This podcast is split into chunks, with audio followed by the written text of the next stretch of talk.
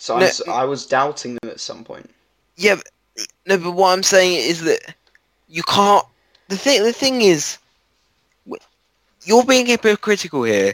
Like, because, because the thing is, you you you said don't I I trust Milwaukee to get to, to do the job, and here and here and here you are giving them no credit in the NBA final. You're listening to the Bro You Know podcast. A podcast hosted by two inspired wheelchair users that chat about their passion for sport and entertainment. I'm Cripple One. And I'm Cripple Two. Roll it.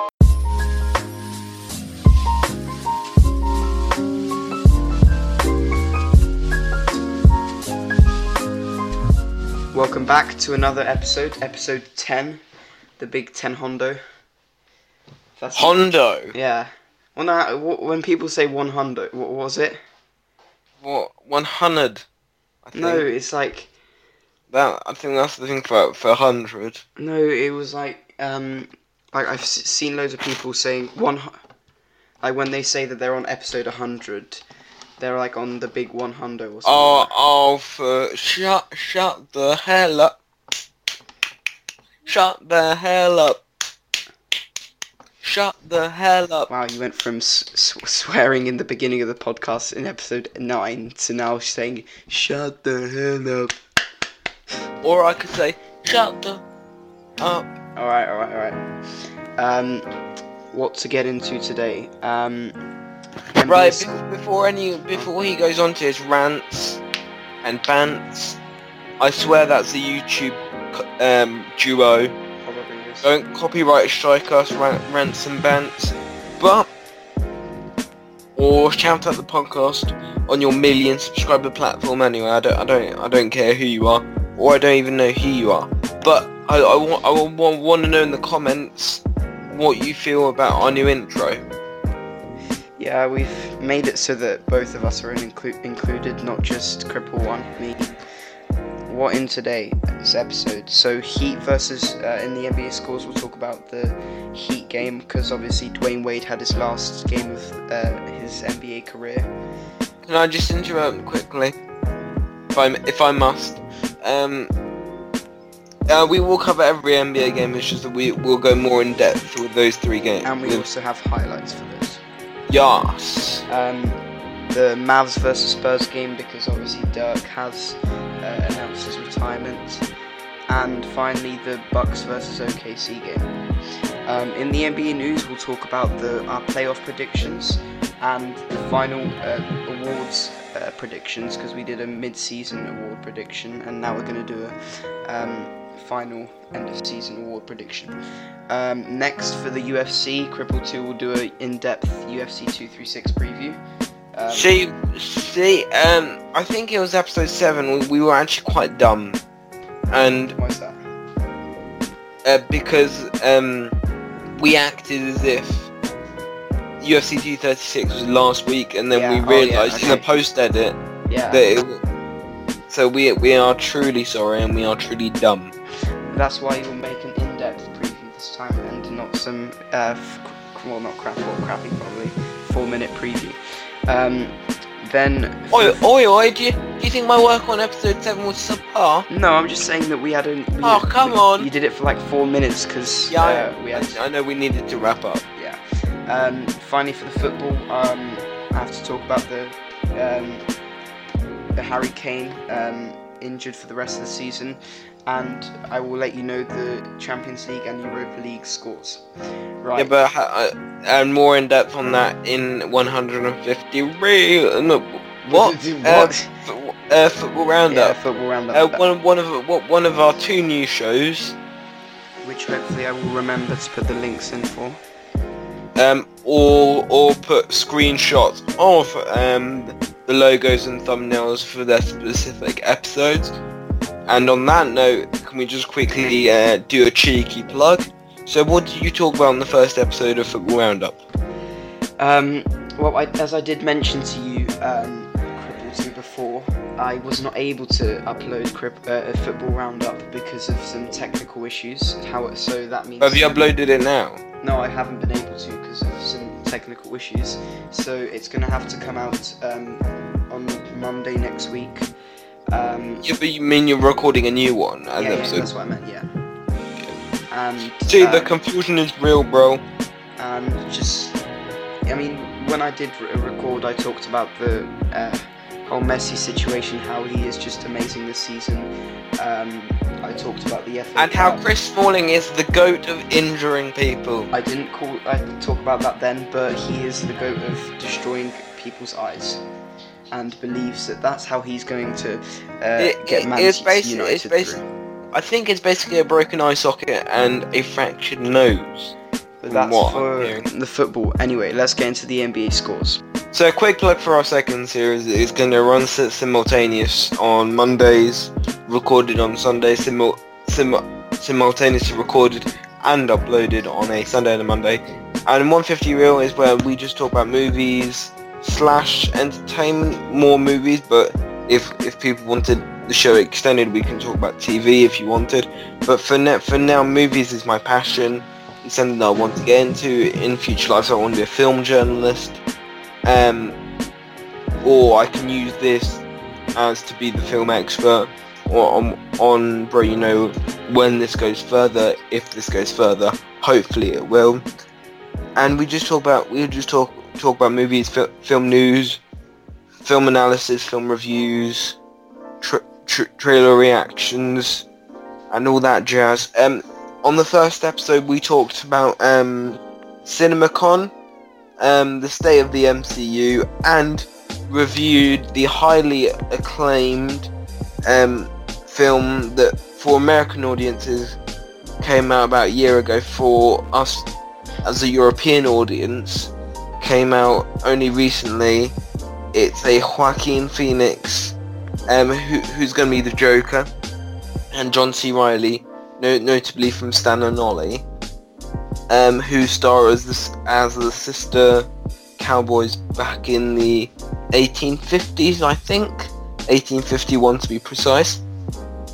Anyway, you've just got that, and that's the first episode. Go and check it out. I think it's out now, and I think uh, Cripple One will put up the um, graphics on the screen for you guys to to to find out more. Right, so for the NBA scores, um, first off we've got Miami versus Brooklyn. Unfortunately, it's um, Dwyane Wade's last game. Pretty emotional uh, last few games he's had, and with the whole tribute video and everything, and LeBron, Very emotional. LeBron, Carmelo, Chri- um, Chris Paul coming to the last game. It's been it's been a ride for um, Dwyane Wade, hasn't it? and especially um, how his journey from winning those three championships with the Heat, two two in the Big Three, and then one in that 2006 season, where he, Uh, when it came playoff time, he was just on a mission to get Miami that championship. So I think we we will remember him fondly, and I definitely think he is a top three shooting guard of all time. I would I would still say that it really depends if you consider Michael Jordan a shooting guard or a small forward. Because I've always considered Michael Jordan a shooting guard. When the, because realistically, I know controversial, but the best shooting guard for me is Michael Jordan, then Kobe Bryant, that that so Michael Jordan, Kobe Bryant, then Dwyane Wade, and then for small forwards, the the best small forward of all time for me is LeBron James, Larry Bird, and then probably Magic Johnson. So Dwyane Wade, uh, he had a triple double himself. Um, he did. They were they were feeding him the ball all night because Yeah. his, his plus net ratio does not normally give him 60 touches in, in the game where he normally gets 40 touches. Well, he did have a minus 17. Um, Uh, well, well that, that that means he wasn't efficient with his like 60 odd touches. I mean, he was he was shooting 35 percent uh, in the field, Oh, and then 20 overall. yeah, uh, yeah, and then 23 percent from three. Yep, that definitely shows that realistically they fed him all night. Um, he had a triple double, 25 points, 11 rebounds, 10 assists, um, and no other significant stats uh, unless you count Duncan Robinson with 15 points. Um, Um, good rotational guy, and and then again he's part of that uh, four players because as as I as I as I have previously mentioned before, I think um, every NBA team has a core of their starting five, and then probably about four guys. So that makes not nine guys the coach uses on a regular basis, and basically these extra four guys are just guys that once the playoff standings and or once your team you you know that your your team is out of playoff contention and the order set. That's the time where you play these guys to get them experience and get them minutes. For Brooklyn uh, you have D'Angelo Russell with 21 points who I think is um, is a candidate for uh, most improved uh, probably Siakam's going to win that, but um, we'll get into that later on in the. Uh, it, it, it really depends. You've you've got Buddy Hield. You've got. I would even suggest the. I would even su- suggest Joe Harris, but then, then again, the only thing about Joe Harris is that Joe Harris has been that. If Joe Harris didn't have a three pointer, he would be he would be in the G League, because everything else about his ability is not even NBA level. His his dribble's not NBA level, and that's nothing against him. He's probably um, one of the three best shooters in the league right now, because realistically, I would I would say at this point in time, although Stephen Curry is the better overall three-point shooter of all time, Joe Harris is having the best season from three out of everyone out of anyone in the NBA. So currently in the world right now, he, he's one of the top three best shooters.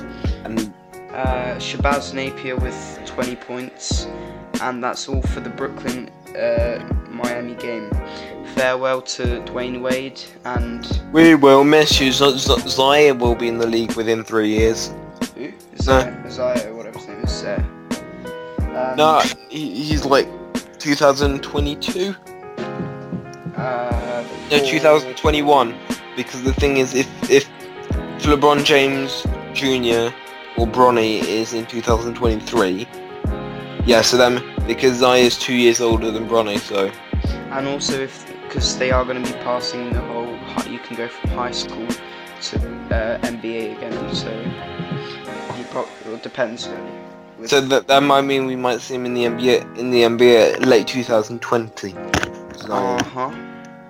Um, next game to speak about another farewell to the great Dirk Nowitzki. With the most unguardable shot in basketball. Speaking of Dirk, he had um, 20 points, 10 rebounds, um, and then, his plus minus ratio was minus 11. But then, but then, uh, but then again, I do think a bit like Dwyane Wade, they were feeding him the ball all night. Yeah, because it's their last game, so may as well give him some shots. Um, Luis. And Justin Jackson as well. He's he had 14 points. For San Antonio, you had LaMarcus Aldridge with 34 points, 16 rebounds. How many points did Luka get? Luka wasn't playing. Oh yeah, the last game he uh, he did get a triple double again, which is yeah. But I think they're resting Luka for next season because the one thing that everyone forgets about Luka is that he's non-stop been playing basketball for about four years now. Because the thing is, he played in the Euro League as well. He, and the Euro the Euro League doesn't only has a three-week summer break. Wow. I mean, so at, so, at 19 so, as well, playing in the so, Euro and, and, and the fact that because they've got the Spanish league, which you do have a summer break on. But then again, he, he in the summer he competes with Slovenia, so he's non-stop been playing basketball for a good four four year round. And I, and he did say in an interview that this summer will be the first time he's had more than four weeks off playing basketball. We did mention in some earlier episodes that uh, he did say at some point that he, he might get bored of basketball and that it, was something like that. I can't exactly remember. Don't quote me on that. No, no, he's no, he's he. I th- I think he said something along the lines of if the, no, he, he said he, he didn't get bored of the NBA. He said he got bored of the EuroLeague because No, No. he said he was uh, getting bored of basketball. Was what he said. Well, not bored, but like, no, but no, I think he said that as a joke because I don't think he meant that seriously. Why would you get bored of basketball? Um, that is all for. Oh, uh, forgot to mention as well. D- uh, DeMar DeRozan with 19 points. Uh, next, See why we get confused on Luka Doncic's comments. DeMar DeRozan pulls out. um, excuse me. I said That balls sounded- out. No, as in, as in, you know the term balling out. Oh, I thought you said pulls out. Damn. I said ball. I said balling. Damn, I thought you said pulls out. Yeah, but, yeah, but these NBA players with these models and strippers, you never know. Uh, I mean Detroit for sure. Did oh yeah, Detroit, Stanley Johnson, Andre Drummond, and and apparently now that Blake Griffin has followed the curse. Has he actually? I th- I, th- I think there's rumours that He was going out with a Jenner though, wasn't he? Yeah, but that Jenner's moved on to Ben Simmons. Oh. Um. Anyway, for the OKC Bucks game, OKC winning 127, 116 to Buck, uh, OKC. Jerami Grant with 28 points. Dennis Schroeder, who I think will probably be sixth man, but we'll get into awards later on, um, with 32 points. And Russell Westbrook with a triple double. Another one tying Magic Johnson with 15 points, 11 rebounds, 7 assists, 17 assists. Steven Adams, he did get injured um, throughout that game. I think it was some sort of shoulder injury. Hope he's alright. Um, for Milwaukee, you didn't have um, Giannis playing or most of that um, starting lineup, but Tim Frazier with 29 points, DJ Wilson um, with 18 points, 17 rebounds, Bonzie Colson with 21 points, and Khris Middleton with also 21 points. Next game to speak about, um, just quickly, Grizzlies versus uh, Golden State Warriors. Um, Oh, okay, the fanboys here. well, no, you said we can mention all, all, all the games. I, I, I, I can, I can slow, I can slowly hear that. I'm not gonna go there. That's not appropriate. But um, Steph Curry, well, Steph Curry, uh, Kate, not KD, DeMarcus Cousins, and Draymond Green didn't play today. Uh, Klay Thompson with 19 points and KD with 21. For the Grizzlies, Justin Holiday with 22. Jevon, I think that's that's how you say it, Jevon Carter. Javon, Javon Javon Carter. Carter with 32 points. And De- Delon Wright with a triple double, 13 points, 11 rebounds, 11 assists. Is Jaren Jackson Jr. injured? Um, yes, he's. I, I think they've ruled him out for the rest of the season. I mean, there is no season anymore apart from the playoffs. But uh, for uh, next game, Chicago versus Philly. Philly winning 125 to 109. For the Bulls, Walter Lemon Jr. with 20 points. Um, and that is it. Uh, for the excuse me, um, for Philly, Boban with 18 points starting today as well. Did he score a three? He he scored two threes today. Damn, but, two of three. But, but Boban making more progress than Ben Simmons. He was shooting two of three from three, so that's pretty impressive. nice. Um, TJ McConnell with 18, Jonathan Simmons with 20, and the starting lineup was benched, so they weren't playing. And I think um, that is all for the NBA scores that are worth mentioning. Let's talk about. Um, yeah. I think that's it. Unless you have any um, things you want to say at Not, end. not really. It was just the farewell, the farewell to, to the German and to the Miami. Next up is your playoff predictions. So the way it's going to work is I will read you out the uh, playoff bracket and who's who's playing who, um, and you just basically analyze it and um, and then I'll analyze it as well. Uh, for the West, I'll start off with you've got Golden State Warriors versus LA Clippers. I will say Warriors in five. In five. Ooh. I don't I don't take the sweep because I, I do believe that the the LA Clippers will win one at home. Um, I think it's going to be a sweep. Why? Because it's the Golden State Warriors. They have now DeMarcus Cousins. They probably have one of the strongest Yeah, but- ever. Yeah, no, no but but can, can I can I just say that the, the the plus net rating of of DeMarcus Cousins in the game, it it's funny enough. I was reading an article that when when DeMarcus Cousins in the game, the Warriors are worse because they got a worse plus net rating. They got minus rating when he when he was in the game. But that's because of his injury. So Yeah, I was going to say that it's probably because of his injury, and he just still hasn't come back fully fit. but this um, season this season he's been terrible. The winner of that game will uh, winner of Uh, that the winner of that series- series yeah, sorry, will play against the winner of Rockets versus Jazz. I will say Rockets in six. Ooh.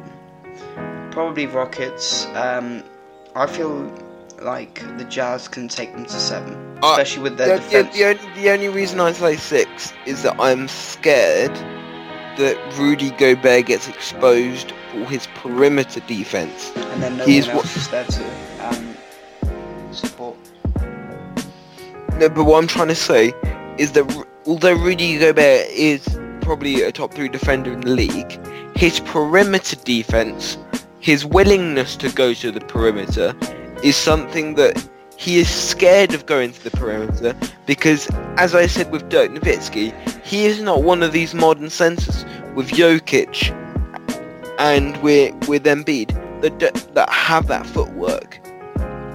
Like with with Rudy Gobert, if he gets mixed up with with his feet feet work, then you can blow past him, and that's the only warrior worry that I get with him is that when they do the pick when they do the pick and pop, where Harden, Clint Capela sets the screen, and where they have to switch, and where the point guard goes on to Clint Capela, and then basically they can do the bait and switch with with Harden um, releasing it. I really don't trust in Gobert's ability to come and contest the shot from Harden, and therefore I really do believe that that um, that Gobert's lack of perimeter defense is um, is very much um, is going to be the problem for the Jazz, and also the, the way to beat the Jazz. I'm sorry, is that if if you if you can get Rudy Gobert and you can push him out to the perimeter, then that whole Jazz defense sinks. And that's how and, and that's the way you attack the Jazz. Because if they've got that one defensive anchor in the middle, and if you pull away that defensive anchor from the middle, they're open in the middle, uh, uh, and and then they're exposed. So I de- so I think that depending on whether they they can ha- they can have versatile switch defenders, maybe like a Jae Crowder, uh, that switches onto Harden instead of Gobert because I don't trust Gobert's perimeter defense, then I'll go in six. If they find a way to be versatile with the defense on Harden and Eric Gordon, then I could see this going to seven. And you've also got Harden, who you pretty much cannot stop. You well, not can't stop, but his step back The thing is, is. the thing the thing is with Harden, you, you can stop him, but the only way you stop Harden is you defend him. You defend him from the side. Yeah, no, but his you literally most of the time you can't stop that step back uh, three, even when he's contested. I mean, you But- the thing is, but in the playoffs he has um, he has seemed to be. It, it, it, it's it's not even about fundamentally Harden being unstoppable or not. It's just how there is a formula to be a team like the Jazz, and even the the Mike D'Antoni three-point shot, it's that with a team that, like the Jazz, who are based on their defensive center, and then they build out from that. And if you take away that foundation, the Jazz crumble. So I, I, I honestly think it, it could be done in five or six. next one you've got is Portland versus OKC. Um, Port, Port, Portland in seven. In seven. Yep. I think I think I'd say seven as well because thing is, the Paul George hasn't been doing the greatest after the All Star break, and The, the, the, the fact the fact is, the, the, the fact is that if that if Russell Westbrook hadn't gone on, on his five game run that he's gone on in the last 10 5 out of 10 game run that he's gone on they wouldn't even be in the playoffs they would have lost out to Sa- it's no, they lost to yeah Sacramento, they would have lost out to Sacramento and Sacramento would have who? would have been where they, I know we're have been speaking, where they are. I know we're speaking about playoffs right now, but um, I have to mention that Kings uh, did fire their head coach. the, the, day oh yeah Dave Joerger Yeah, they did. I- I, I, um, and I think the reasoning behind that we'll get, we'll get, we'll get more into that afterwards. But just qu- quick brief is that the the owner, I can't remember his name. He's got Vlade Divac, I think it is. that's their GM Yeah. because he's, one- he's one of their legends from that 2000, 2001 squad that nearly won the championship. But um, but what I'm talking about is that is their owner. Um, he's a- he's the Indian one who's been pushing Adam Silver to do the NBA Mumbai game. Um, the, the I can't remember his second name. Can you look it up for me? But he's the one that's been forcing an NBA. It's either M- NBA Mumbai game Vivek Ran Ranad. yeah, yeah, yeah, him. And basically, what what he wanted is that he he wanted a system that what basically what I don't understand is that Dave Joerger tr- tried to use the system, tries to use his young players in a way that they could push for playoffs. But I think the Kings ownership wanted this year to be more of a development year, which I find kind of hypocritical. Because if you got a ch- if if you got a chance to go playoffs this year and Kings had a chance to go playoffs, then why why not take it? And the fact is that they would have rather rather tanked a year, developed Marvin Bagley a bit more, which which I can see the logic in that. You give more playing time to Marvin Bagley because I, I do think one of the major disagreements they had with Dave Joerger was that M- Marv uh, that he didn't give Marvin Bagley enough minutes and that he prov- he he he'd rather the development of their stretch for veteran um not uh, uh, not Naim Bjelica who is a terri- terrific stretch for and I really think that he is going to be an underrated free agent signing for for those teams that those championship teams who just want one more guy to space the floor out. Anyway, back to the um Back to the playoff standings. Um, I I do believe with how honestly I'm gonna say honestly how shitty the um Spurs have been um the um Kings. Thunder No. the Thunder have been as um as as the season has really died down and if it wasn't for Paul George and his size of form this team without Paul George is one of the worst teams in the NBA that's it I mean, he, and the fact Russell Westbrook can keep putting up as many triple doubles as he wants, but it doesn't really help. And I honestly think that, that, that no, I'm going to change my predictions. I am going to go bold and say um, Blazers in six. Blazers in six. I, I think I still think it's No, be because because I don't think they have enough firepower defensively, and because and because we all know that uh, Paul George has to has to ha, it has to deal with his torn shoulder. That I don't I don't know how you can still play basketball with a- with a torn shoulder, or uh, no because because now it's healed a bit. He's had surgery. It's now a partially torn shoulder, from what I understand, and now you can play with. If you had a full torn shoulder, you can play with that. I mean, I, I still think it's uh, seven because um, I think it's Blazers who've got home court advantage, so they'll probably win all their home games, and OKC will win all their uh, away games. I mean, No, home games. no, I, I still think that that uh, that with Paul George not being as good defensively, and Westbrook being a liability on defense, they haven't got that second player to guard McCollum, and I really don't trust with his injury Paul George guarding Damian Lillard.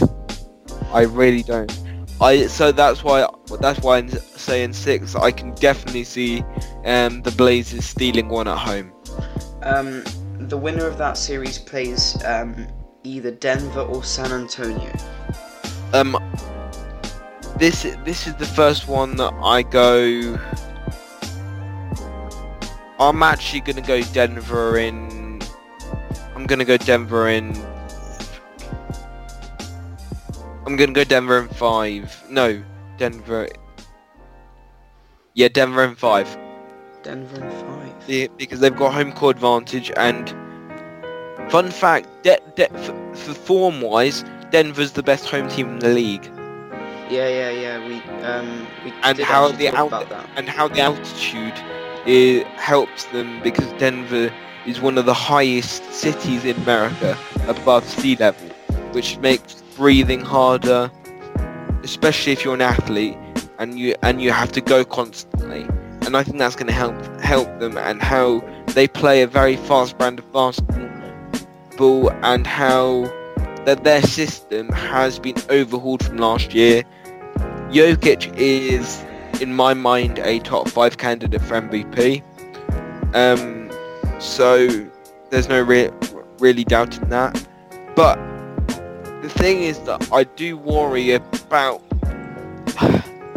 I do worry about the um, what do you call it? Um, the Denver Nuggets is that whilst they're the best home team in the league, they are they are a below average away team. They're the Arsenal. In Oh, more damn. than one, in in more than one comparison. First of all, they're owned by the Kroenkes. Second of all, they're, they're amazing at home but shit away. So there's many comparisons between Denver and Arsenal. I guess you never realised that. All about the Kroenkes, eh? Um, Tec- technically, Stan Kroenke can't own another American franchise, but his company, which is which is Cron- which is Kroenke Limited, which own Arsenal and own LA Rams and LA Denver. and Denver. Te- technically, technically, his wife runs the Denver Nuggets, and his son is chief. Arsenal. I think What? no. I think um, his son owns Arsenal. No, no, he owns Arsenal. His his wife own he owns Arsenal and LA Rams.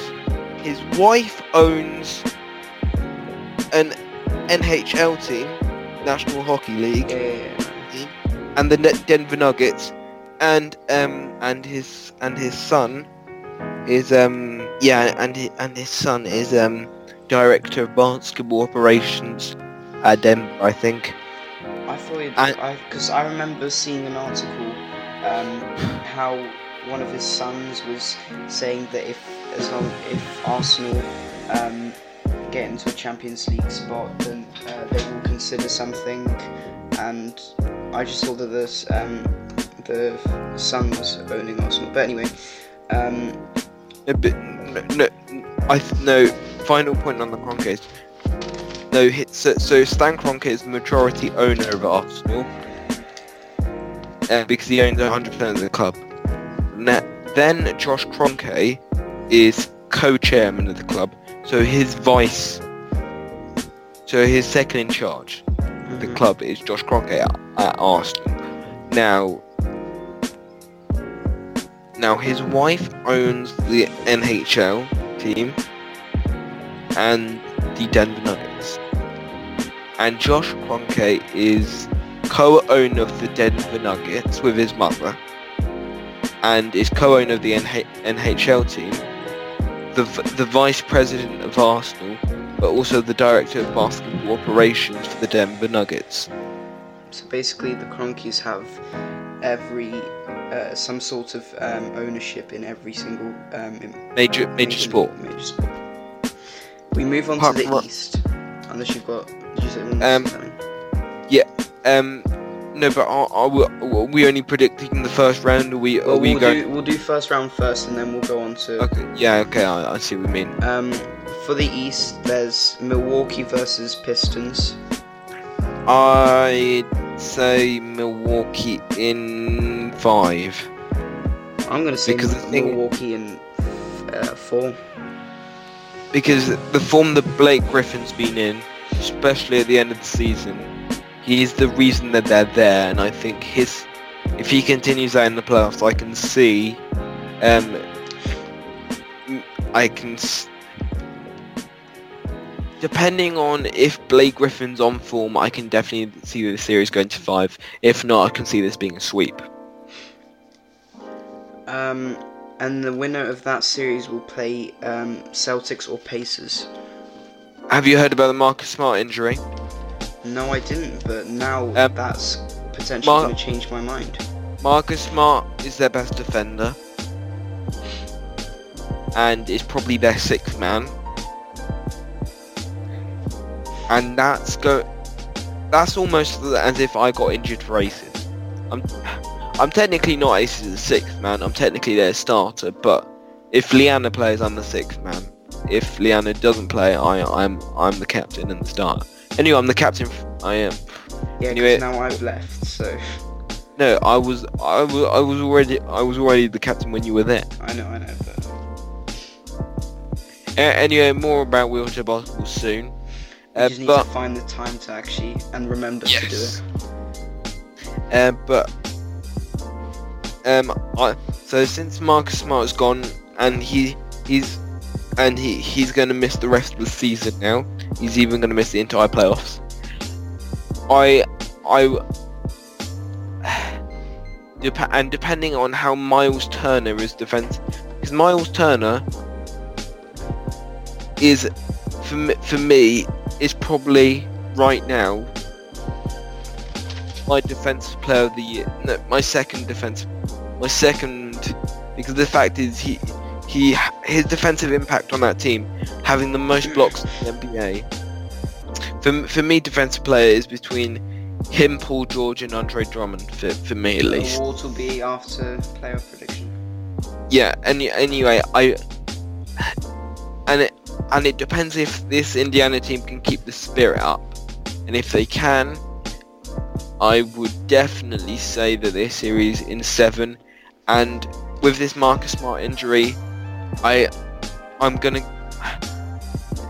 My heart says Pacers in seven, but my but my brain says six. Um, Air says Celtics in seven, which I'm gonna go with my brain. I'm gonna go Celtics in seven.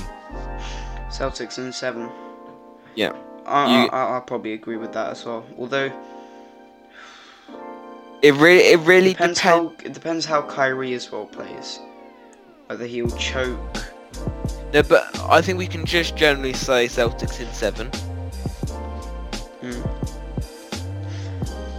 Alright. So is that your final answer? Celtics in seven. Yep. Um. Next up, you. You keep note of of yeah, we both got se- different second rounds. Yeah, I'm writing it down.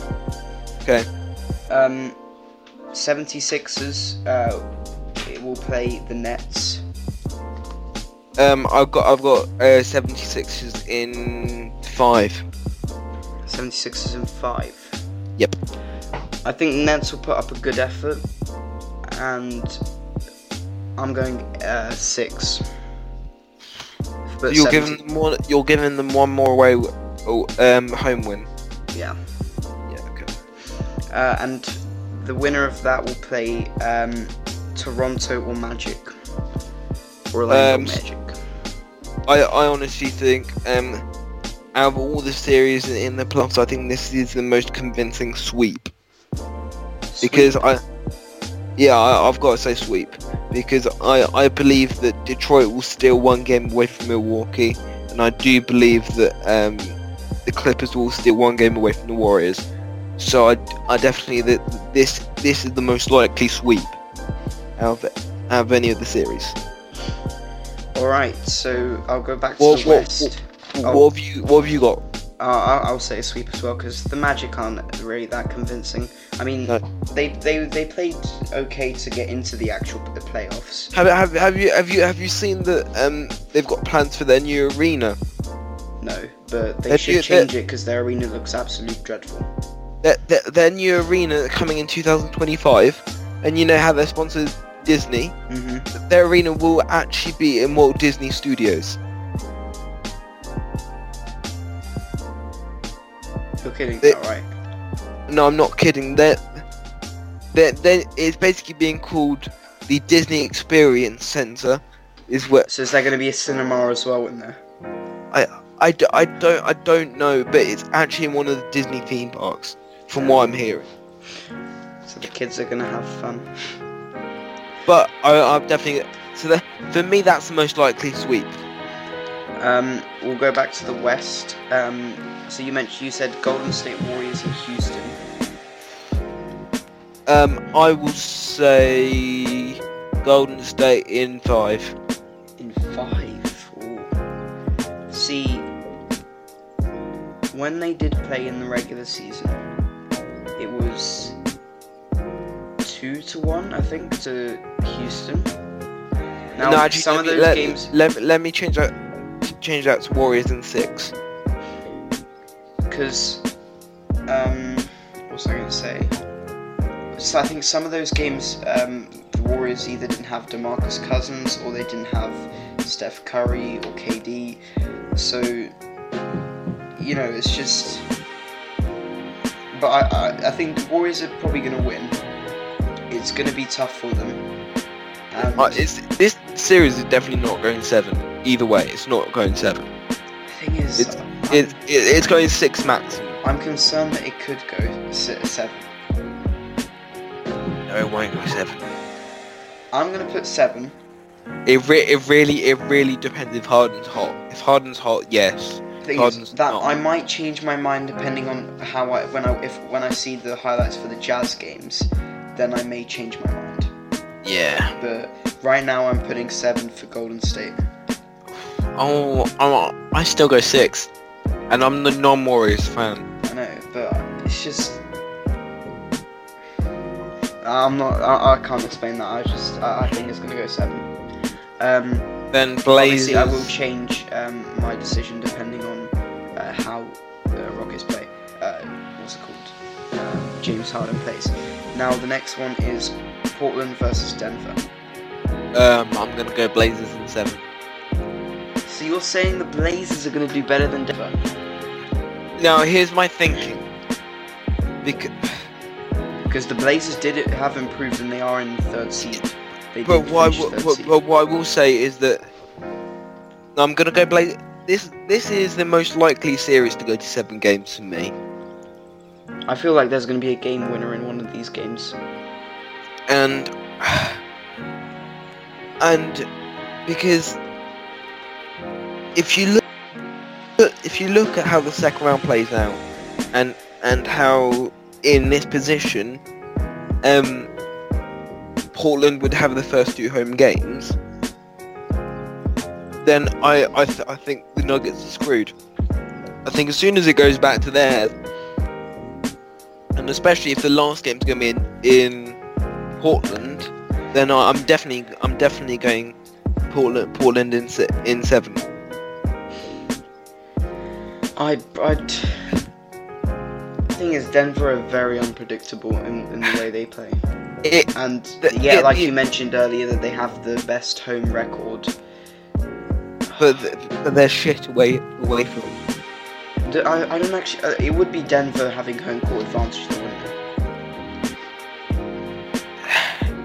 No, but no, but what I'm trying to say is that no, my my, my main point being is the last game that if it does go to seven, which I, I do think, and considering how Jamal Murray and Gary Harris have been slumping for the last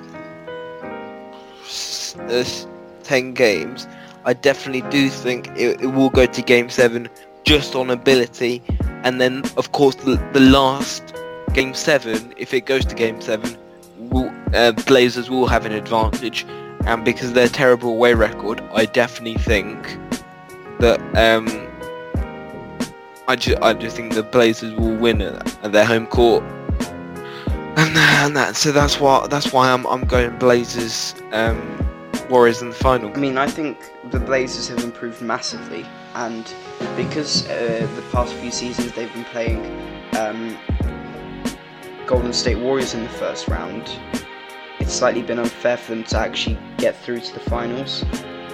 So I think the fact that they're in third place has and it, it, it look if if Denver get because I, I do believe that on ability alone that this series will go to seven games, and depending on the order of who get because we all know that Denver will will win the first two games, but then the next three games, no, the next two are in Portland, so that'll be two two, going on the away record, and then and uh, yes, so if it does go to seven, which I do think it will, so you think Portland can win at um, Denver's home? No, because the last game, if it goes to seven, it um the last game will be played in Portland. Really? Yeah, Isn't it home court advantage for Denver because they're in set? yeah, but home home court is, home court is the is um the the, the only the first two games.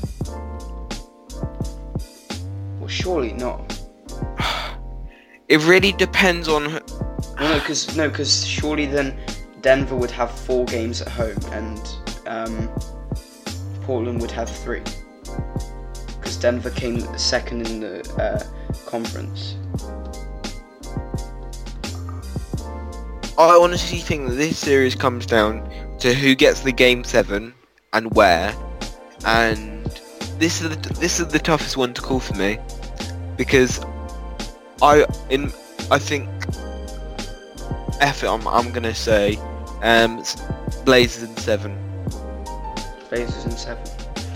So you're sure you're uh, that they're going to win in uh, Denver's home if it is because it probably will be at home in Denver. No, because the way I see I see it going, the first two games I see going to Denver. Then the next two I see going to um I see going to Portland. Then I then I see Yeah, but yeah, but then it really depends on and also and, and also as I said who who defends Damian Lillard. Because I know Gary Harris has been alright defensively, but he hasn't been solid. So, so I'm, I'm just to go out on a whim, and I think they pull the Blazers pull off the upset, win one in Denver, and then go on to win. Because the fact is, this this is my thing. If Blazers win one in Denver, series is o- over. Blazers win in however many games. Because if if Blazers find a way to win at Denver, then it's done. I'm just I'm just concerned because if it's the if if it's at uh, Denver's home, then will Portland be able to win where who against a team who's got the best home record this season? Because I, I think there's there's something crazy like third they're like something like forty and eight. No, they're, they're like thirty-eight and three. And especially with the whole altitude situation that you mentioned. They're th- they're thirty-eight and three at home. But then again, there's something like twenty and twenty away from home, like literally. So, so, so I'm I'm going with. So who are you going with? My heart says Portland, and I'd love Portland to win, but it I, I feel like it probably will be Denver. And it. Okay, so so I'll go with you on that one, and I'll go Denver. Um, for the East, uh, you've got Milwaukee versus. I've got, I've got a prediction for this. Whoever wins this series wins the East. Whoever wins that series wins the East. Whoever wins between the Bucks and the Celtics wins this wins the East. Um, but I, th- I probably think that um, Milwaukee are going to win that. I I've got Milwaukee in six. I'd say Milwaukee in five. Um, the next Um, one, yeah.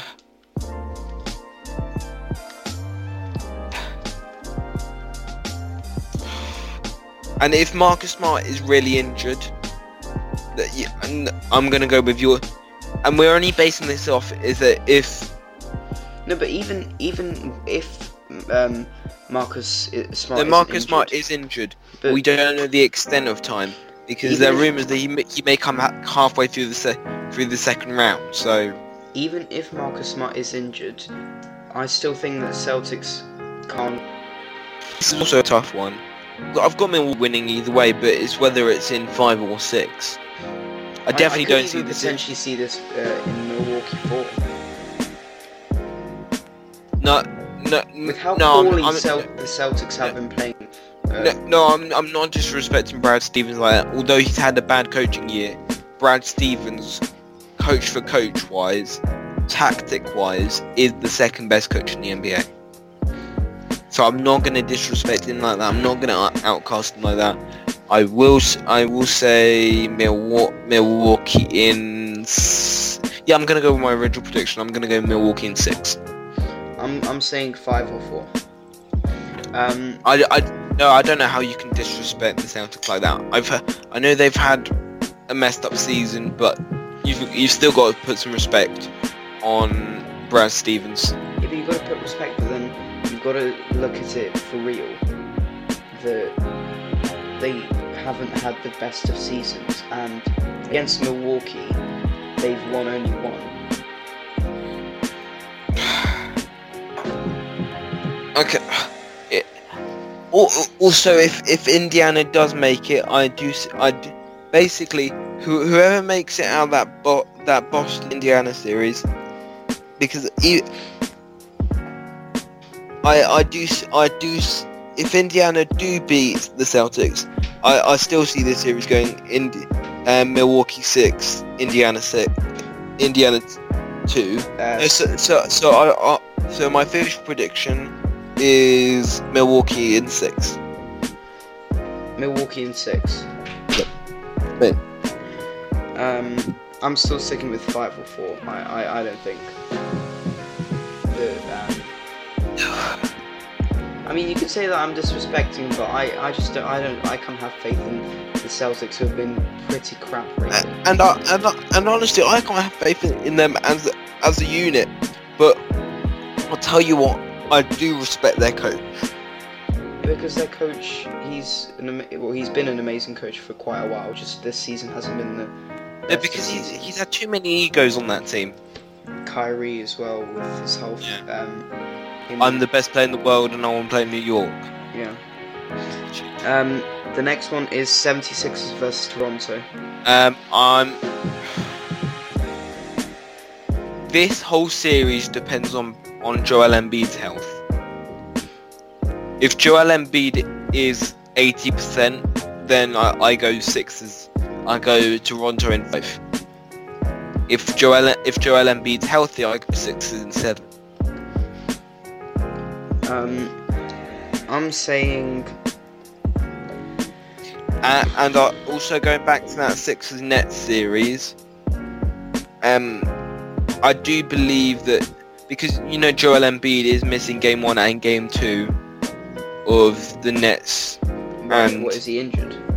Yeah, he's injured. He's got back strain, Hmm. so he's missing the first two games. Which, which, which, which, is why I do think that the Nets potentially push it to five or six. No, that's why I said Nets and six. Um, you said sixes and six. Yeah. No, I no, I, I said six and six, but that's why I give Brooklyn the chance of having two games at the start. Because the thing is, without Joel Embiid, I'm sorry, without Joel Embiid on that roster, any team in the East apart from Orlando can be um, a a Joel Embiid less 76ers. Because I don't, I do not believe in Ben Simmons and Jimmy Butler and Tobias Harris to carry this team to in a playoff series. So then, what did you say? Um, Sixers versus um, Toronto. If Joel Embiid's back back is all right, and this is what it depends on. If Joel Embiid's back is all right, I see 76ers winning in seven. If if Joel Embiid's back back is all right, but he he's playing at 80%, I, I'm going um, Toronto in in five. I'm probably saying Toronto either way. I just the Sixers can be unpredictable, really. Like in terms of um, in terms of how they play and their wins and losses. They could they could be winning against the Celtics one day, but then the next day losing to like the Magic uh, or an even worse team at some point. It's just this season they have been quite um, inconsistent and a bit unpredictable. And it and it and it and this is the year where Brett we actually actually get to analyze Brett Brown Brett, Brett Brown's coaching ability. Because this is the year where we can actually have it down on the microscope. All right, so we've got um, so because I'm going Toronto and you're going Sixers. No, no. My prediction is that on the variable that on the variable that um, are we going on the variable that Joe If Joel Embiid is healthy, if Joe basically I'm gonna make two predictions for the Eastern Conference Finals, and one and one predicting that Joel Embiid is healthy, and one predicting that Joel Embiid is not healthy. So my Joel Embiid is not a healthy one. I've I, I've got the um the Bucks winning in six over um. I've got yeah I've got the Bucks winning in six over um what do you call it Celtics. so um, now I've got winning in six over over Toronto in the Eastern Conference Oh, Eastern Conference Finals. Okay. So and if jo- and if Joel Embiid is healthy, I've, I've got um, Milwaukee in six games over the 76ers. thing is like now coming to think of it,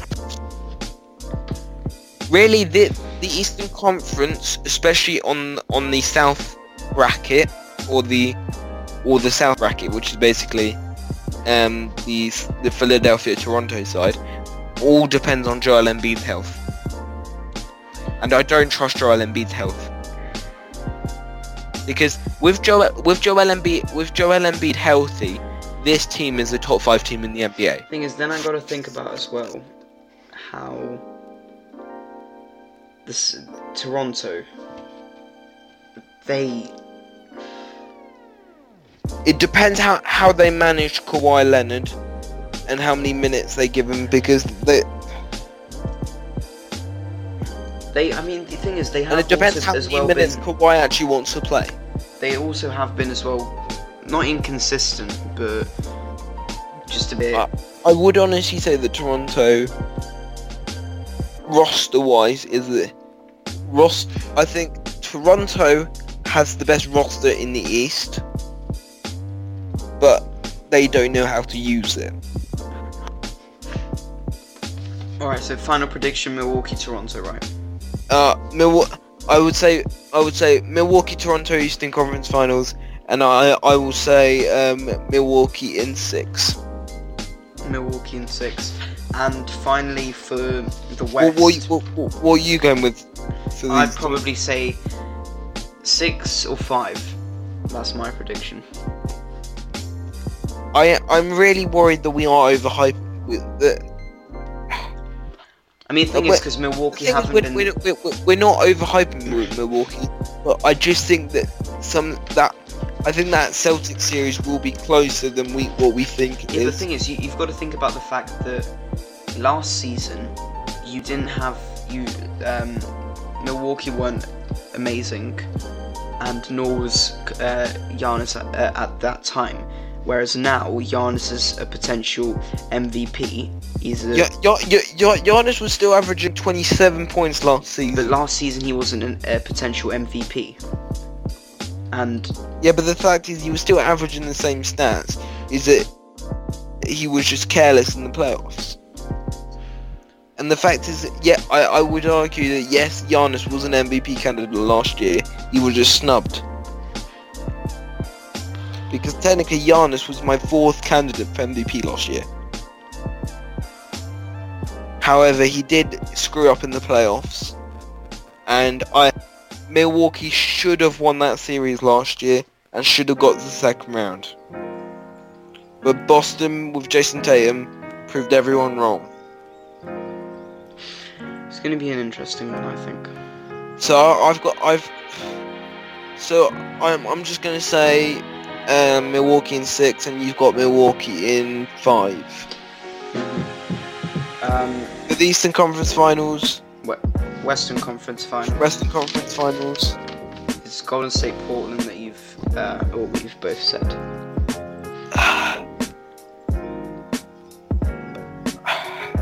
Go um I would say this is a sweep.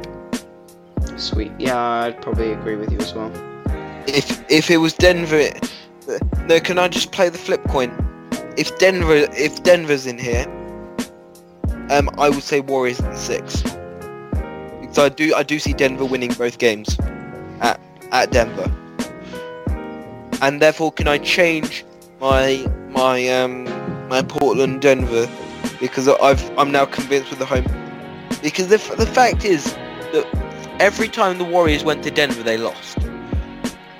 Uh, and I, and the fact is that for the season you only lost three to five home games.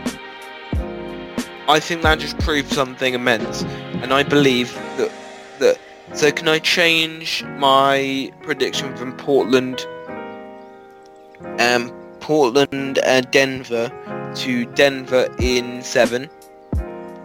Denver in seven. Yeah, and then can and then my my NBA Finals prediction, I'll go. Uh, so are you going to change your um, Portland Denver prediction?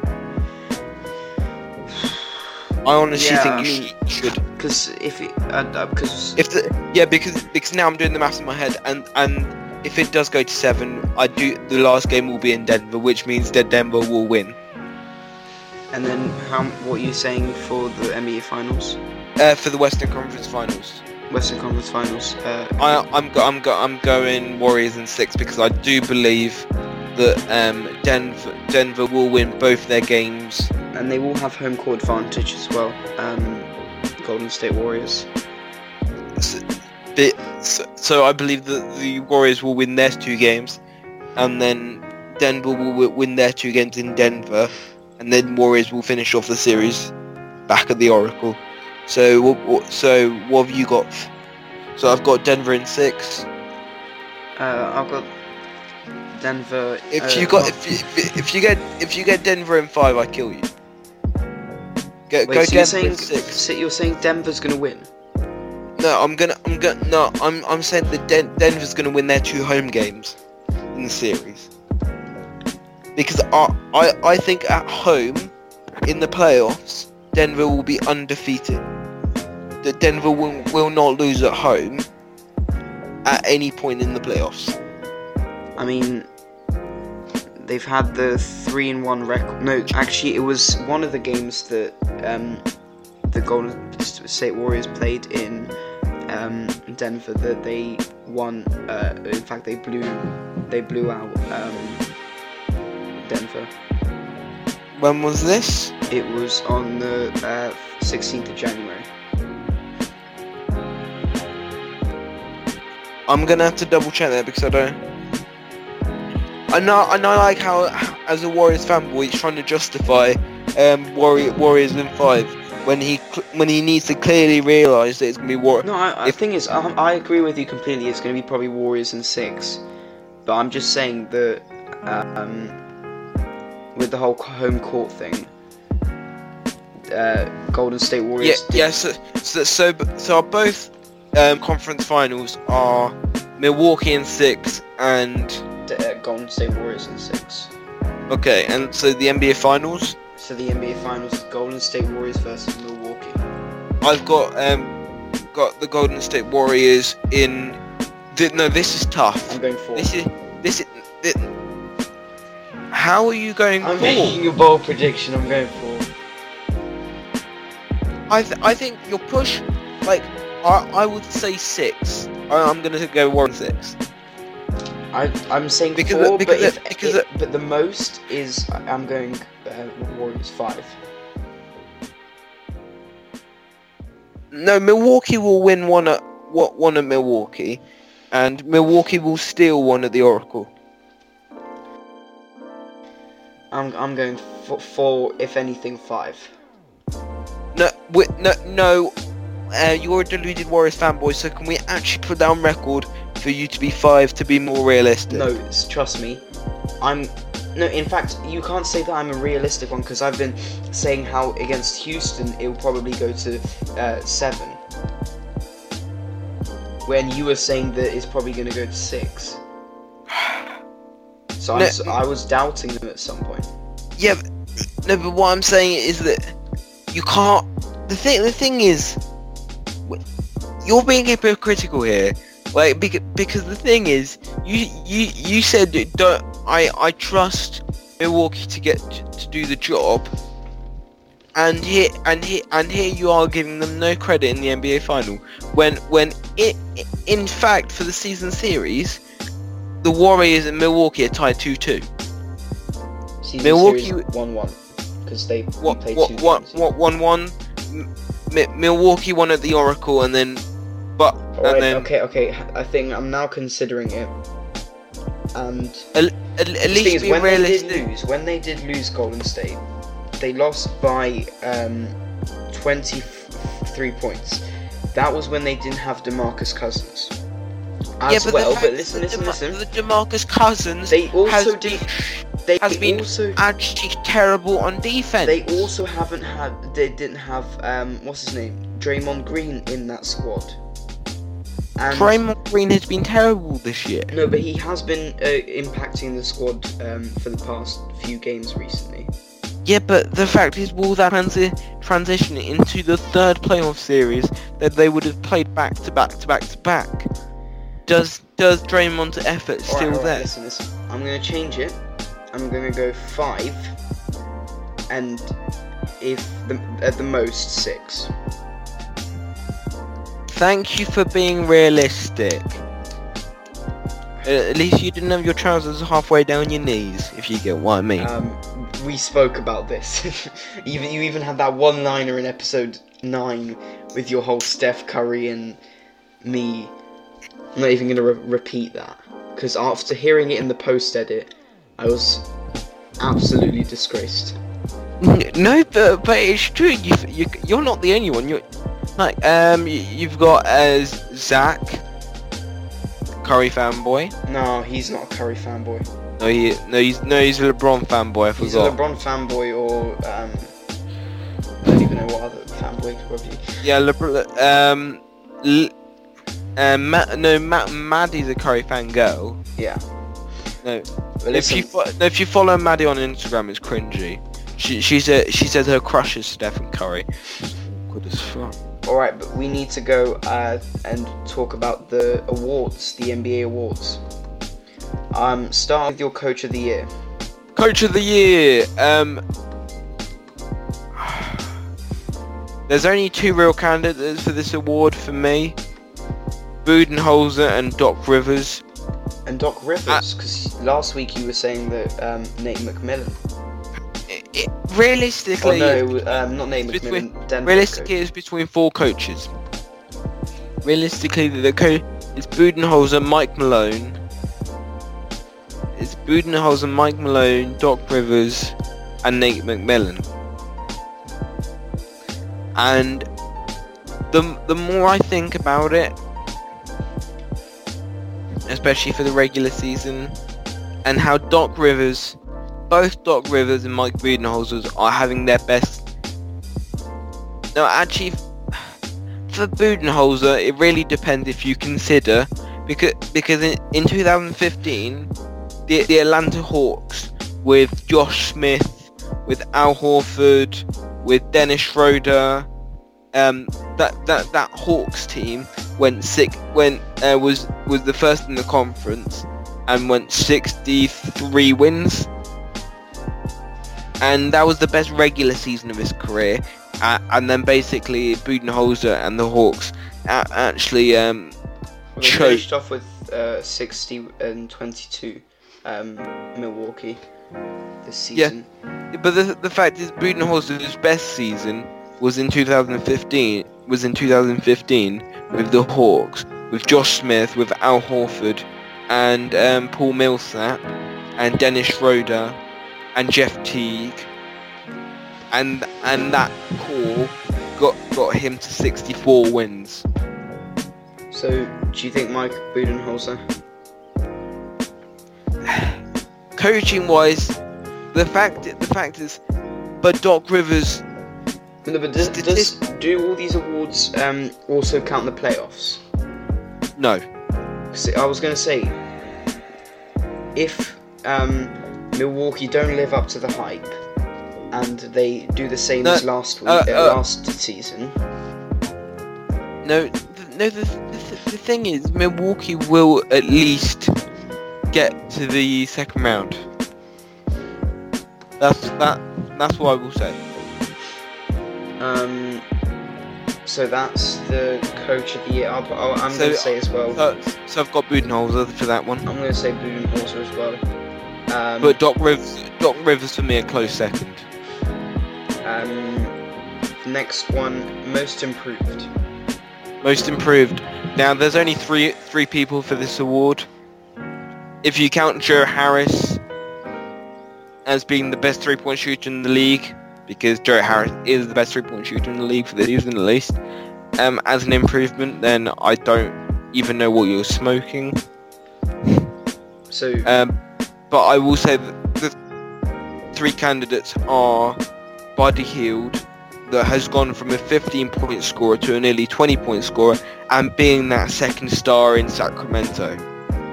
And I can definitely, I can definitely see a case why he would win.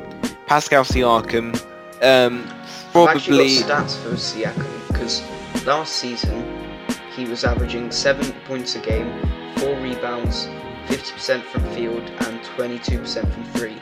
This season he's averaging 16 points, seven rebounds, 55% from field, and 35.4% from three point. But there's two argu- there's two arguments that I, I'd argue with, is that look look, you can be the most impro- improved player statistically, but are you the most improved player in terms of helping your team? Like, have you has your has your has your improved ability helped your team? And the fact is, if you like, who's had the the most impact out out of out of them three? Buddy Hield's had more of an impact on Sacramento than Siakam's had on Toronto. Although Siakam's been D'Angelo more Russell. D'Angelo, and, and in that sense, D'Angelo Russell couldn't be. For, for, for me, I I would say that statistically and ability-wise, if you look up the definition of the word, Siakam is the most improved player. But having that ability translate to your team improving as well, that that that applies more to Buddy Hield becoming that second star and D'Angelo Russell becoming that all-star slash although he won't he won't be the face of, of the Brooklyn Nets for long because I do believe that J- Jimmy Butler or Kevin Durant will end up there as major free agents but for now for now he's transitioned into being the face of the Nets so in that in those terms I would consider Buddy Hield and it, it really depends on what turn. Same as MVP, like the debate I'm having for MVP is that it really depends on on how you interpret the most improved player. Yes, it's about improved ability, but it's how that ability translates. So, so in that fact, I will probably go as the most improved player, D'Angelo Russell. In the mid um, mid award predictions, we, I, I we I mean I for instance um, said definitely um, what's his name Pascal Yeah. Siakam. But as the, the season's been going though, D'Angelo Russell has been popping up in my newsfeed or in a YouTube video or anything like that more and more. Yeah, yeah but it's, it's, it's not it's not about popularity. It's how it's increased ability. No, but that's the thing. the because Nets. of his popular, because of how well he's been playing, car- well, not carrying that Nets, but Yeah, but the NBA awards should never be about popularity, and I think you're making it into a popularity thing. no, because let, let half, me explain. half Let me the explain. NBA if you ask me to, if you, if if I went to an NBA NBA fan and I asked them who Pascal Siakam is, They wouldn't. they know. wouldn't they, they wouldn't know. S- and potentially some people. No, the thing is, not probably if I was to ask um, a regular NBA fan as well, they probably wouldn't know who um, D'Angelo Russell is because um, a re- most people. like no, but no, no, no, like literally. I'm gonna go through all three of them. If you if you ask people, you're making this into a popularity contest, and and therefore Siakam would come last, Buddy Hield would come second, and then D'Angelo Russell would come first. If you're if if that if your description of most improved player is by popularity, but no, no, that- you that's- didn't let me explain what I wanted to say. but is- by ability wise, I would then say that the award goes Buddy Hield, Siakam, and then D'Angelo. Just based on ability alone, and that translating to how to uh, the Nets having a better record. I honestly think that D'Angelo Russell, he he didn't. We didn't hear anything amazing about him in the beginning of the season, but as the season went on, he started to become. He- You know, he started to um, be talked about more because of how he's been playing and the fact that he's gone from taking uh, I can't even remember what position the Nets were. I'm pretty sure they weren't even in the playoffs at some point. To now They're- they're- being in the sixth, sixth, um, sixth. Um, they- seed. they've always been in the they've been in the playoffs since November. Nah, No, they have. surely not. They were the eighth seed in November, and since his blooming, they've moved up to the sixth seed. So realistically, Yeah, but no, there, there we go. From going from the eighth seed uh, to the sixth seed with from um, D'Angelo Yeah, Russell's blooming. Yeah, but yeah, but then you can you can argue, f- I, and I'm only playing devil's advocate here, that the East has been weaker, especially in the low in the lower in the lower, um, lower than than the sixth seed. Basically, basically, the top five teams in the East are Indiana. Not in any order. In Indiana, Milwaukee, Boston, Philadelphia, and Toronto, and and and then any team after that could qualify for the playoffs. The thing is, next year I do think Atlanta will make the playoffs because of how they've been developing and how Trae Young is taking that step forward.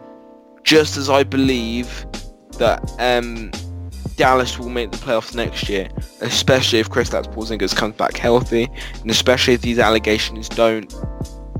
Mm, um, uh, uh, more on that in the next episode. Appar- apparently, they're trying to test the letter that the the, the um, accusers made for handwriting analysis because they do believe it is dodgy handwriting for the letter of complaint. So they're but saying that.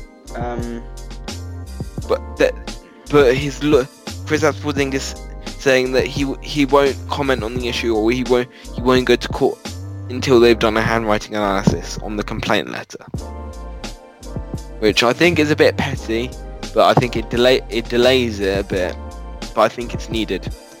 um, anyway, next award, sixth man of the year. So so so so, so who you going who you going for? Um, I'm I'm saying probably D'Angelo Russell, but more, Yeah. most likely I think it's going to be Pascal Siakam. I would like it to be D'Angelo Russell, but it, it will probably be. Um, Uh, No, no, no. Te- technically, no. It's between them two, but I don't. I don't think, especially because look, if you look in the media, there is there is a heavy media bias to James Harden. There is a heavy. There's a heavy media bias. Start. There is now a heavy media bias towards Trae Young. All the, all the, well, I find it funny because there, there was a very heavy bias towards Luka at the start of the season, and I and I like how the media, um, cough, cough, cough, cough, undisputed, cough cough ESPN have actually switched between Luka and Trae Young all season, and I don't believe that is fair reporting. But I But do. that's how the media goes. It's all But- for. But if you do, and it's the media that vote on these awards. Um, for it's the media, the players, and the coaches who vote on these awards, and and the, uh, we we only get to vote on MVP and Rookie of the Year. But I would definitely say that there has been an equal amount of spotlight on both. No, I would say DeAndre Russell has had more spotlight. So if you're if you're talking about in, t- in terms of the eyes of the media, I think DeAndre, DeAndre Russell is a more recognised, most improved player. All right. So who who's your sixth man? Um, uh, for me, for, for me, um, for, for- there's only really two people for, for this award. It's it's Lou it's Lou Williams. No, and uh, it, it, it's Lou Williams, Dennis Schroeder, I think. Den- Dennis Schroeder, and I can't even think of a third person. Because I, I think it's only That's no Derrick. Rose. Mm, Yeah, because Derrick Rose has been back up when point guard to Jeff Teague. He has been doing bits. He, I, I think he will still get um, nominated as the third as the, as the third because of his storyline. But Yeah, I'd probably as well go Den. Um, I'd, I'd I- like. I- I, I, so so the way I the way I have it, I have it Eric Ro- Rose in third, Schroeder in second, Lou Williams in first, and that would mean that Lou Williams would be a three-time, a three-peat um, six man of the year. I, yeah, I'd probably agree with you that uh, it'll probably be Lou Will. He he is just that f- f- that force and what you need is for a sixth man in your squad. Um, and, techni- and, te- and, te- and technically, he should be the um, the the um, Clippers starting shooting guard. But the thing is, he has more an impact for them when he's um and I don't think he's really complaining that he's not in. Um, because no, he's their he's, he's their best shooting guard. Avery Bradley is more of a defensive shooting guard. So Um, next award, Rookie of the Year. Um, okay, for this one we'll go top fives. So for me, it goes Kevin Huerter at, at five. Um, no, no, no, no. No, Kevin Knox at five. Um, then Jaren Jackson Jr., then Marvin Bagley, then then then Trae Young, then Luka Doncic, and I go to Luka Doncic because I believe that Luka Doncic has had the better overall season, although Not Trey. Young Trae Young has ha- had the better second half of the season, and that's why he's getting more media media attention because of of the profile of, of how he is popping off, rather than Luka's calming down. Um, And did you see Rick Carlisle's comments about about Luca being the um, greatest rookie ever since LeBron? um, I mean, many people have said that, and I'd probably agree with them as well. Um, But you've got to consider Blake Griffin's rookie season when Blake Griffin did average 21 and a half points. So he averaged 3.3 points higher than Luka, but who I think is going to be Rookie of the Year? Um, I'm definitely saying Luka Doncic. That's for sure. Trey Um, Young is. who's who's your top five though? I, I I'll- I'll probably go the same as yours. I don't see anyone else that uh, probably has been better than that top five.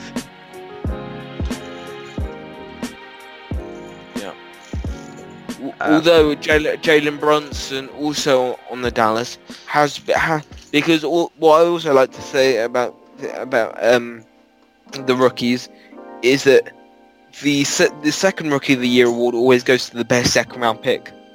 I, I, I think there should be a category because I don't think the second round picks get enough love. Did Shai And- Gilgeous Alexander be? Uh, was he in? Um, Jay Gil Gilgeous Alexander was the tw- was the twelfth pick. oh, okay. He wasn't a second round pick. Jalen basically Jalen Brunson, Mitchell Robinson, um, Allonzo Trier were all um were all second round picks. All right, and finally, we'll um, MVP award. Uh, defensive player of the year. Oh yeah, sorry, I forgot about defensive player of the year as well. I, Uh, th- I think that obvious. I think that. I honestly think, even though he hasn't been the best defensive player in the second half of the year, um, I definitely think you, s- for his amazing first half, you've still got to give it to um, Paul George. I think it goes Giannis, Paul George. No, it goes Paul. No, it goes third Giannis, second Joel Embiid, and then Paul George. I don't really have a top three, um, but I think definitely um, I definitely go for um, Paul George for defensive player of the year and Miles Turner maybe second. I no, I I honestly think that Miles Turner has had the bet has had the better overall C defensive C. No, I'm gonna re- rechange that because I completely forgot about, about, about Miles Turner. I go Giannis five, Joel Embiid four. No, I go. No, I go. Uh, Giannis four, Joel Embiid three, Paul George, Paul George second, and not, and not, and not. I actually get. No, no, no. I go Miles Turner second. I, I, go Paul. George, I still give Paul George the award for the amazing first half. Um, now, now finally, the MVP award.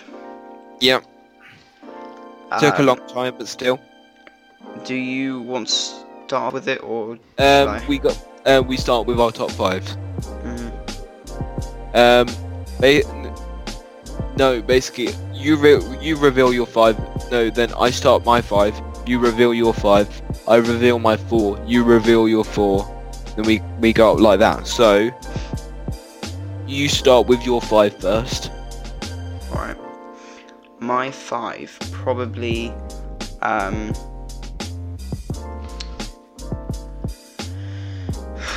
I think I'm gonna have to Um, agree with you with the Nikola Jokic situation. So Nikola Jokic five, Um, my five is at Karl Anthony Towns. ooh, damn. Um, what's your four? Who's your four? My four. No, but no, because because when I when I, I thought you said agree with me, I thought you would agree with me. Ha- Karl Anthony Towns five, Jokic four. No, because I, I forgot about Karl Anthony Towns, so that's the thing. Okay, so so so let let's redo it. So my my your five is Probably Karl Anthony Towns. then then four th- then then fourth is Nikola Jokic. What's your fourth? I, I and I'm honestly hesitating to put Nikola Jokic at three because of of Joel Embiid's health. I just. It really depends on I- whether you have a healthy Joel. I'm Nikola Jokic five for MVP. He he has been the only reason that.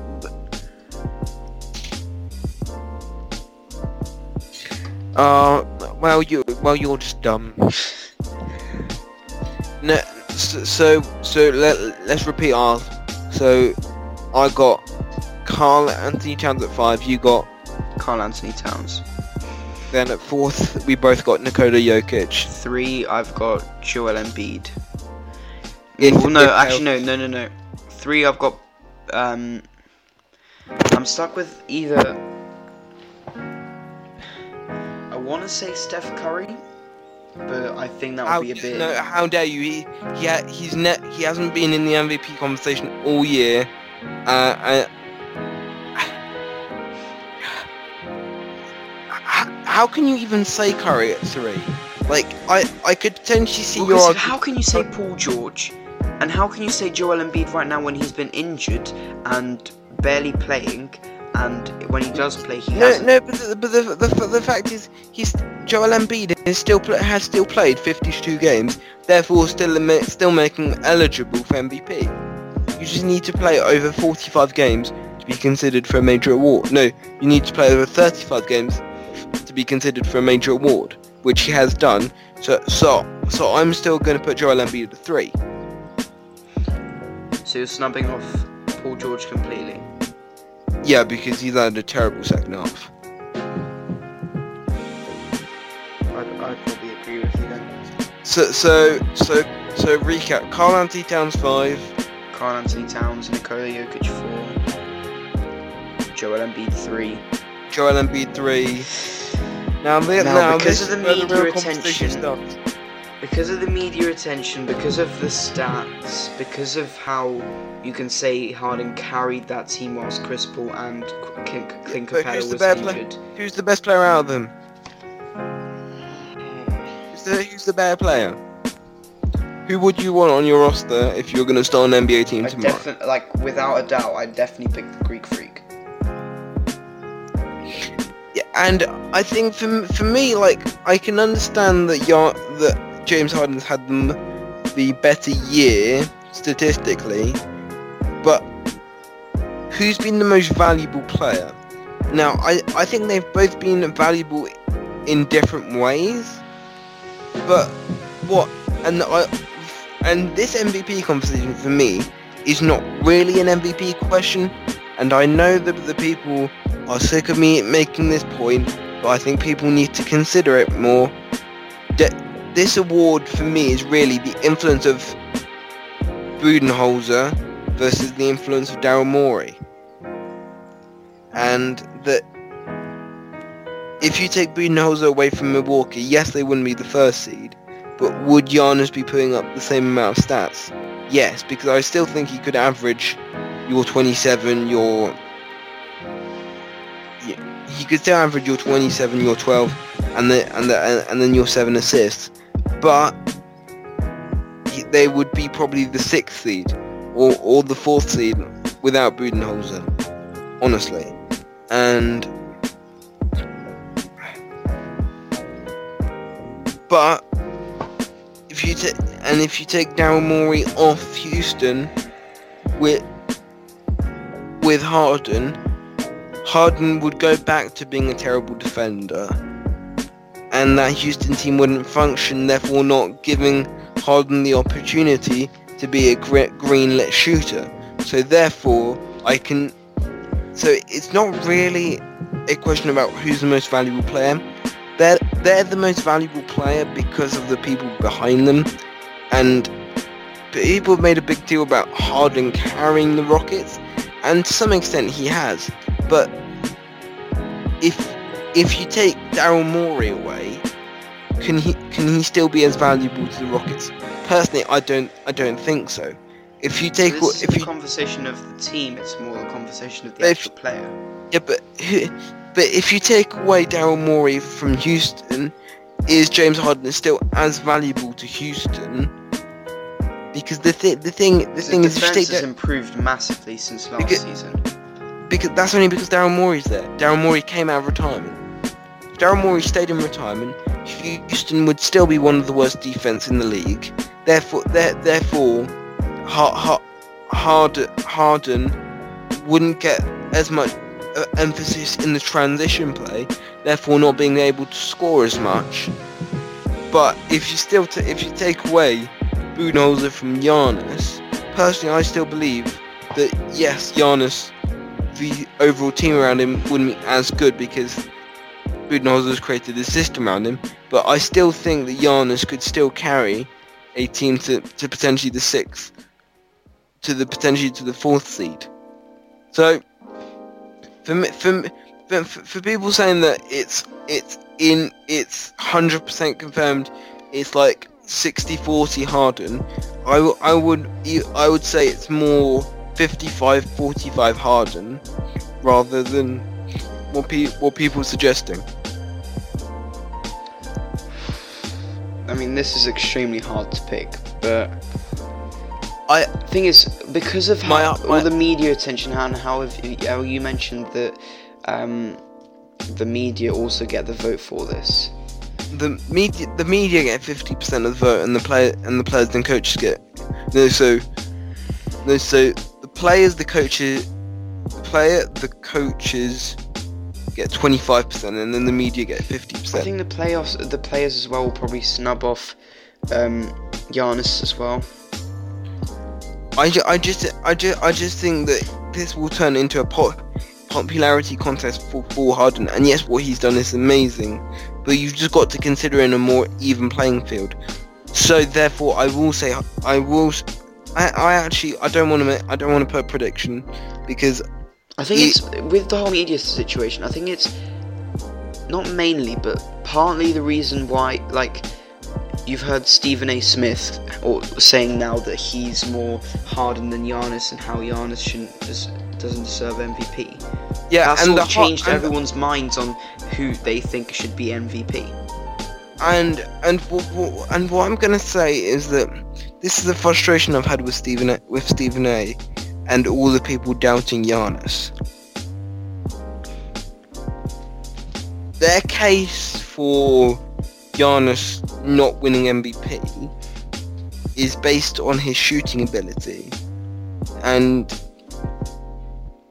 and they said his shoot his shooting ability, his shooting shooting ability, he and and how in the postseason his shooting ability will be lackluster. Well, ho- hold up. First of all, this is a regular season award, and it, it's about. And yes, what Harden's done in the regular season is amazing, but what Giannis has done to carry a system, it, it's really tough. But pers- personally, I know this is wrong myself, but by personal choice, I will go Giannis. But realistic I, I, I, choice, I'm picking Giannis, but knowing the knowing realistic life, choice is Harden. Yeah, and realistically, and what what I was going to mention as well about the media is that the media are looking at mostly the stats as well. How um, Harden's put up thirty, who averaged Yeah, but the, yeah, but thirty-six the, points. the thing is, if, if you re- if you really want, if you want really want a detailed ana- statistic, st- st- statistical analysis, um,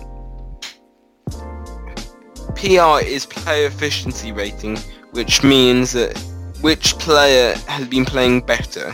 You can just cut, you just can cut, uh, bring it down to that stat and PER will suggest that Giannis has a better PR than Harden.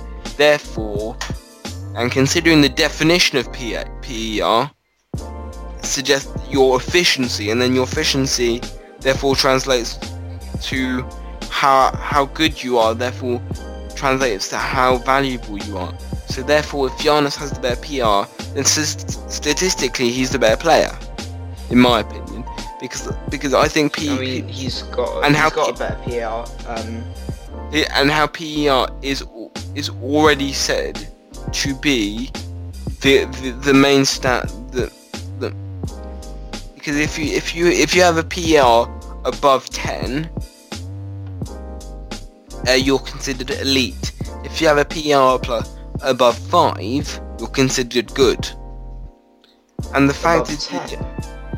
I, th- I think so I think that's how P- PER works because you've got Giannis, for example, who's on P- uh, 30 PER or nearly 31 PER. No I, I, I don't know like but Jordan yeah. Clarkson, who's on 16 PER, and realistically, No, but the thing is, no, no, but I think, no, no, but I think it's if you're over a certain like percentage on PR, um, you're you're elite. If you're a certain percentage on, but no, I was making up random numbers ju- just as an example. I think what you're what I'm saying is if you're on PI, if you're above 25, because and realistically, I, I I'd love to know LeBron's PR because I still think that's quite high. I can actually check that for you. So if his P, P LeBron's PER is 25.64, which compares his his is 25.64 and uh, Giannis's is 30.95. wh- which would suggest suggest what I think is true is that if you're above 25 PR, then then you're elite. This thing is, what what it's showing is like the top 10, and then um, stopping to show the stats, uh, like the initials and stuff, and then splitting it all, uh, into another But 10. but but anyway, the point I was making about PR is that it's it's your efficiency that it then goes back to how good you are. Therefore, comes back to how.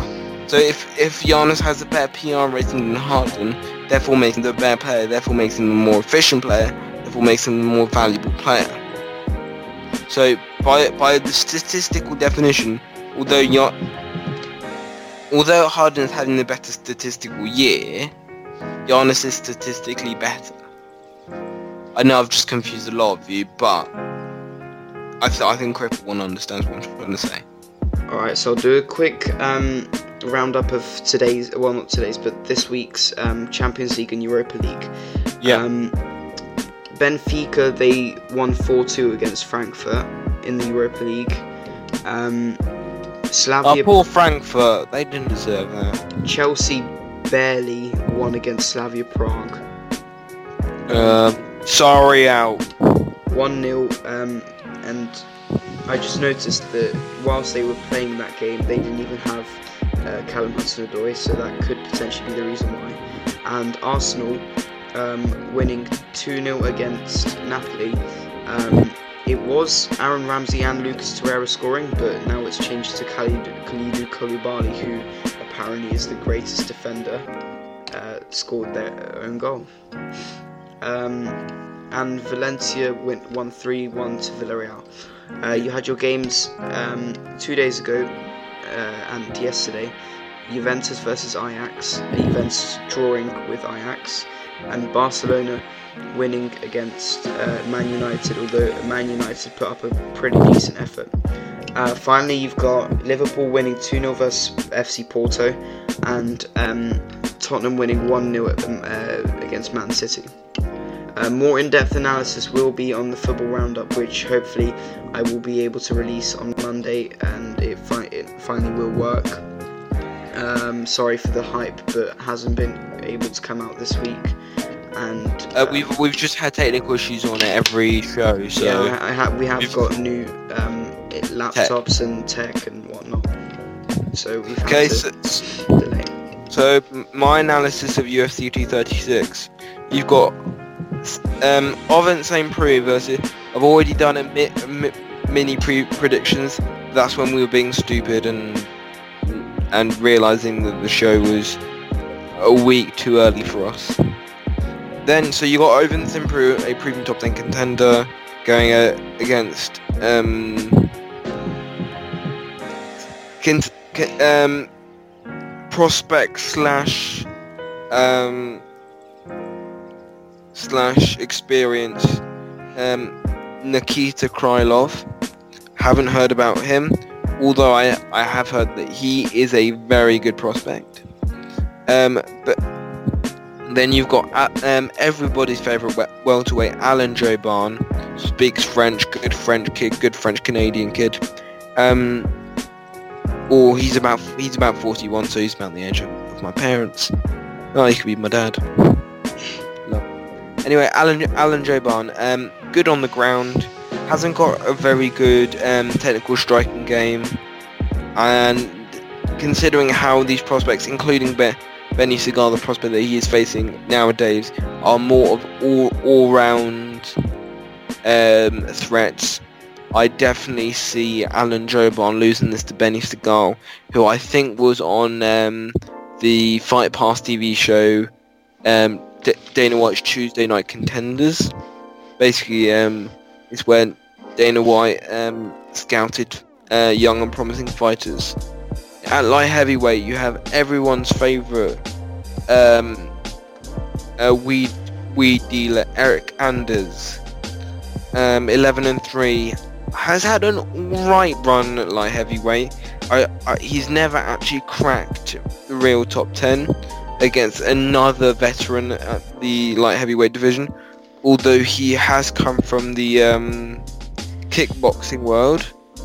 But but Khalil Rountree seven and three and won no contest. Um, in that fight, um, I will go with the more veteran Eryk Anders. I just believe that his wrestling will get him over the one-sided strike of Khalil Rountree because because we haven't seen Khalil Rountree tested with his wrestling. So I will go Eryk Anders. Now now both um, this pay-per-view is pre- presented by interim title interim title. And that was my joke there. For the middleweight um, interim title, Kelvin Gastelum versus Israel Adesanya. Basically, um, Kelvin Gastelum and Robert Whittaker were go last month were going to fight for um, or two months ago were going to fight for the middleweight title. Um, Robert Whittaker had a hernia, therefore had to pull out last minute, and kept, and therefore, and then Israel Adesanya won against Anderson Silva. Although in, although a very good fight, very sloppy, and it does like raise red flags in his actual striking and how he doesn't and how he doesn't recover well. Um, so this fight will will go will be a strike first because neither man is a very very technical striker, a very technical wrestler or BJJ artist. So I would say that giving, the, although although Adesanya comes from the kickboxing background and probably has the length, I just feel that with the quick snapping punches and the overloops from Kelvin Gastelum and the power they hold in the, sh- in the short overhands, I, I am worried and of of Adesanya's defense uh, because he doesn't recover well, and but then again Adesanya does have the length, so I. It really does depend on whether Adesanya goes in there with the game plan of, of strike and move, strike and move, because he has got every physical advantage o- over um, Kelvin Gastelum. So therefore, based on that, and I think the UFC would want Adesanya to win because I think he's the more marketable prospect. I think Adesanya is only 24, mm, so reminds me of Jon Jones in the way that they're let they're, they're lanky, and and so I'll go Adesanya, but I wouldn't be surprised if Kelvin Gastelum get gets it done. Now lightweight, the lightweight main um, for the interim lightweight interim title. Um, the winner of this fight will probably fight Khabib in November at Madison Square Garden for UFC 242. Um, you've got the current um, featherweight champion Max Holloway versus um, the rigorous Dustin Poirier. Now, what to say about Max Holloway? He is one of the best fighters. He's got the best gas tank in MMA. He's relentless. He's a he's not a pressure. He's a mix between a pressure fighter and just a workhorse. He'll work you down like he worked down Aldo to the point where, although Aldo was the better technical striker, the the point is that you need cardio to defeat Max Holloway, and if you don't have cardio that resembles his, you are going to die in there because he's going to work you and grind you and grind you down literally until you are so fatigued to the point where it's easy pickings for him. Um, but then again, Dustin Poirier is that kind of grind fighter. He's a very uh, he's underrated. I I think ever since he's come in, he he's he came into the division at wrong time. He never got the title shot, and I think he he's very much an underrated striker. Although I do think that Justin Gaethje is probably the best striker in that division, like especially with how his brawling style. But I do think Dustin Poirier is a very good all-rounder, and I do, but I do think that this fight will play to Max Holloway's favour because of the stamina and, how I don't think Dustin Poirier has faced a pressure fighter like this, and that I think it'll be a challenge for him i- in the long run. So I've def so uh, I've got Max Hollow- Holloway. So go- going over that, I've got um so uh, wrapping up um recapping your main card. So a light heavyweight, I have Ovince Saint Preux over Nikita Krylov. I, I have Benny Segal over Alan Jouban. I've got Eryk Anders over Khalil Rountree. I've got Kelvin Gastelum.